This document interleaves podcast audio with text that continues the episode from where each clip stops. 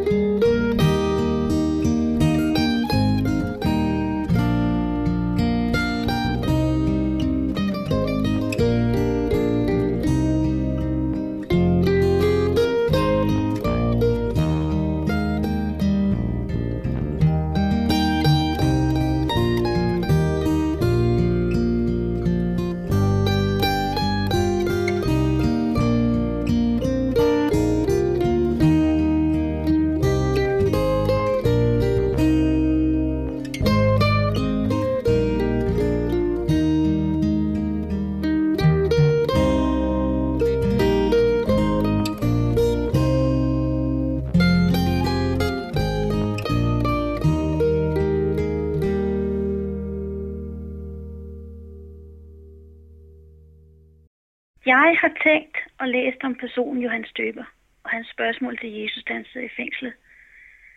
Hvor at, uh, han, han øh, siger, er du den, som kommer, eller skal vi vente en anden? Johannes han stiller spørgsmålet, så man kender Jesus og er tæt forbundet med ham i Guds frelsesplan. Allerede mens han var en lille, et lille barn i sin mors mave, så reagerer han på et besøg af Maria, der er gravid med Jesus. Om Johannes, der siger Bibelen jo andre steder, at han skulle pege på Jesus og bane vejen for ham. Og Johannes, han ved, hvem Jesus er, kan vi også høre af Guds ord, hvor han siger, se Guds lam, som bærer verdens synd. Men alligevel så kommer den her ørkenprofet i dyb tvivl og anfægtelse i fængslet, hvor han er, om Jesus overhovedet er den messias, som skriften taler om. Blandt jøderne, der var der dengang en forventning om, at Messias ville komme som konge i magt og herlighed. Men Jesus, han rider ind i Jerusalem på et æsel. Vi kan som Guds børn komme i samme tvivl og anfægtelse som Johannes. Så vi spørger Jesus, som vi har kendt i mange år. Er du den, som kommer, eller skal vi vente en anden? Johannes han holder ikke sin tvivl for sig selv, om Jesus er Messias. Han går lige til kilden og stiller et direkte og fundamentalt spørgsmål. Hvem er du, Jesus? Og det viser egentlig, at Johannes har tillid til Jesus. Og her er Johannes en vejbereder for os, kan man sige. Det eneste sande, vi kan gøre, når vi kommer i tvivl og anfægtelse, det er at gå til Jesus. Så vi kan komme til ham med alt. Og alle spørgsmål er tilladt i Guds favn. Jesus han begynd, besøgte godt nok ikke Johannes i fængslet, men sendte et svar på hans spørgsmål med disciplene. Og de skulle fortælle Johannes, hvad de hører og ser. Som Jesus siger, et andet sted i det nye testamente. Blinde ser og lamme går, og spedalske bliver rene og døve hører. Døde står op, og evangeliet forkyndes for fattige. Det var det, de skulle sige til Johannes. Derigennem peger Jesus på sine gerninger for Johannes. For Jesu handlinger svarer til de gerninger, som vi lige, som vi lige har hørt. De svarer til, hvad det gamle testamente havde forudsagt, at Messias skulle gøre. Johannes han genkender ordene om Messias, og de spreder tvivls tårer om ham. Så der midt i fængsels mørke, der hører den fattige Johannes, den største af alle profeter, det evangelium, som Jesus bringer. Og der kommer lys ind i tvivlens mørke. Det er kun ordet om underet om barnet i krybben, der kan skabe lys i mørke og sætte mennesker fri. Jesus, han fortæller andre mennesker om Johannes' betydning, mens Johannes er i fængsel. Flere gange så stiller han alle dem, der hører på ham, spørgsmålet, hvad gik I ud i ørken for at se, da Johannes han var der? Jesus han svarer selv på spørgsmålet. Folket de kom ikke for at høre, kom ikke fordi, at, at øh, Johannes var populær og havde et budskab, som de kunne lide at høre. De kom ikke, fordi Johannes var en mægtig konge. Folk kom for at høre ham, fordi han var en profet. En gudsmand, der talte Guds ord. Alvorlige domsord, som skulle gøre folket klar til at tage imod Jesus. Det er endnu en af grundene til, hvorfor vi har brug for Johannes op til jul. For at vi kan blive klar til at tage imod Jesus barnet, Guds julegave til os. Vi må få øje på, hvad det er, der gør, at vi kommer i kirke juleaften.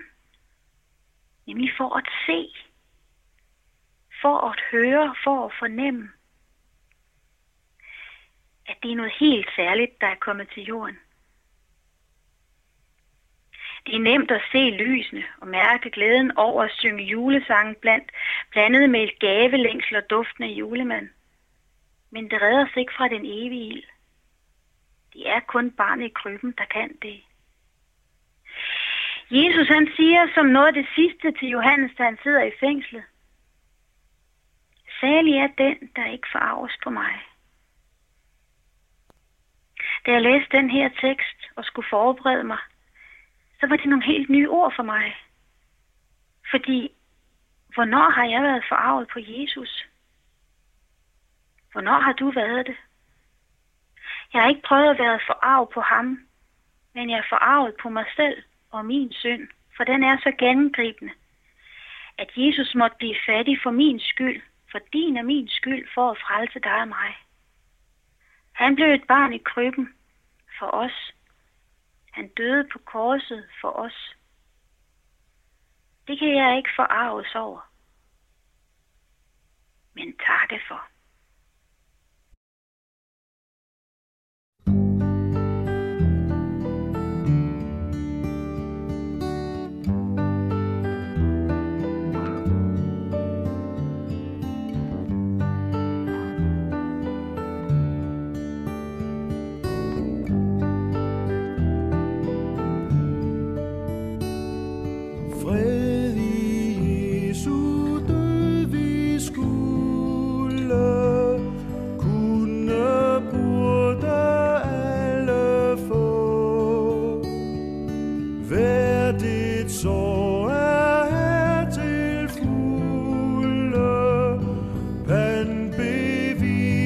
Og sejl derpå. Alle råber og forkynder,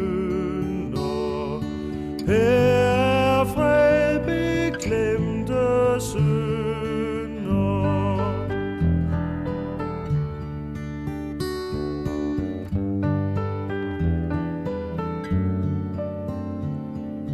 Kom kun du som sukker